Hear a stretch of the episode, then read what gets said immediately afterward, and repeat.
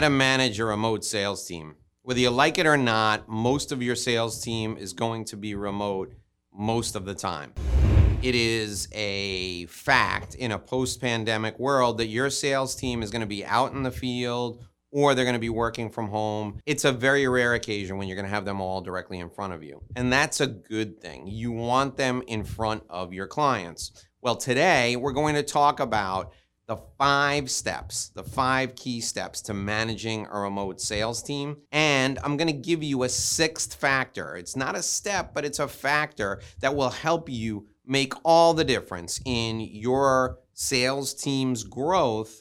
I'm to share that with you at the end of our time together today. Be sure and stick with me to the end of this video because I've got the five steps to managing a remote sales team for you on this edition of the Inside BS Show. Hi there, my name is Dave Lorenzo. This is the show that takes you inside business strategy. We share all the insider business secrets with you. And today we're sharing the five steps to managing a remote sales team. And then at the end of our time together, I'm going to share a sixth thing that is a huge area of focus for me. And it's something that can help you manage your sales team more effectively when they're remote. Okay, so let's start with step one in managing a remote sales team, and that is setting clear expectations. Your salespeople are out all over the earth. They could be anywhere. Most likely, they're in a territory that you manage, and your sales team is making sure that they're getting in front of as many customers as possible. They're trying to get your products or your services into the hands of as many people as possible. And what they're looking to do is they're looking to connect, make the sale, and move on to the next place and they're looking to do it as effectively and as, as efficiently as they can. And they're wondering what you're going to ask them to do that's going to take them away from what their focus is. They're wondering what the next brilliant idea that comes out of corporate is going to be that knocks them off their game. I want you to protect them from that. And the way you protect them from that is by setting clear expectations. So, when I managed the sales team, I had over 300 people working for me. I said to them, here's your focus. Your focus is each week make 20 calls and take 10% of those people and convert two of them into customers. If you get two new customers every week, you've done your job. And now here's the thing 20 calls is just a guideline. If it takes you five calls to get two new customers, good for you. You're doing a great job. If it takes you 50 calls to get two new customers, that's fine. My expectation is that you'll land two new customers every week. Sometimes you'll make 20 calls this week and get no customers. You'll make 20 more calls next week and get four or six or eight. So our expectation is two customers a week. That's as clear as I can be for you. No matter what you're doing, two customers a week, that's what I expect. You should do the same thing with your sales team. Set clear expectations for outcomes. What do you expect from them as an outcome? If the expectation is clear, they will run through a wall to make sure it happens. The second thing I want you to do is I want you to do check in calls with your team. What does a check-in call look like? Hey Joe, it's Dave calling. How you doing? I'm just checking in. Want to see if you need anything. Want to see if you're, you know, everything's going as planned. If you could use any help. Is there anything I can do to make your life easier? That's a check-in call. It's not a ball busting call, right? Many sales managers think a check in call is, hey, Joe, how many calls you make this week? Yeah. And how many people said yes? How many people said no? Well, you're going to make 10 more calls? I know it's Friday. I know it's four o'clock on a Friday. Make 10 more calls now. You can work until six. Don't worry about it. That's not a check in call. That's a ball busting call. Do not bust balls. Use your call with your team members to check in with them to see if they have any barriers you can remove, to see if they need any help. 90% of the time, they're going to say, No, I'm fine. But the fact that you touch base with them, the fact that you asked them how they were doing, the fact that you spent a few minutes listening to them makes all the difference in the world. The best sales managers listen and they remove barriers and they enable the success of their team members. That's step two and that's make your check in calls. Step number three is have a system.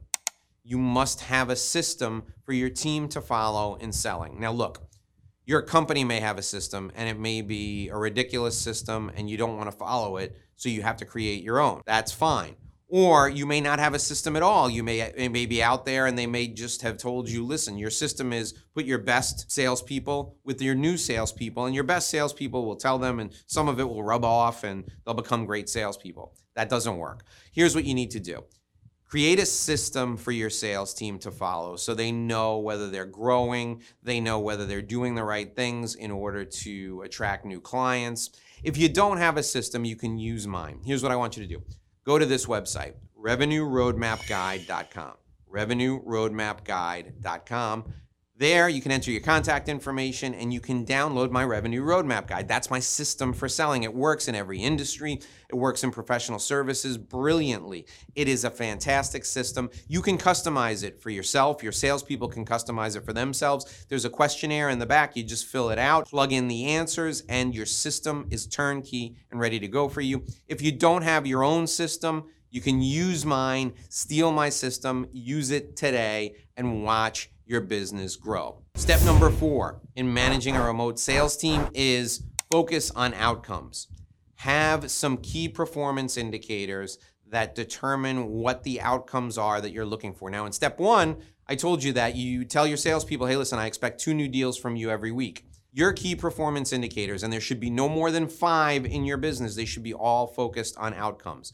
So, for example, in my business, here's what I tell our salespeople. Number one, I want two new deals from you every week. Number two, I want two referrals every week. So if we don't get two new deals, I want two referrals to customers or two new deals and two referrals. The third thing I want is a testimonial. So I want two new deals and two referrals and a testimonial every week. Those are our three key performance indicators. If my salespeople come in on a Friday and they submit paperwork for two new deals, I'm happy if they submit paperwork for two deals and two referrals and they tell me they're going to call on those referrals next week, I'm doubly happy. If they give me two new deals, two referrals, and a testimonial, they won the week.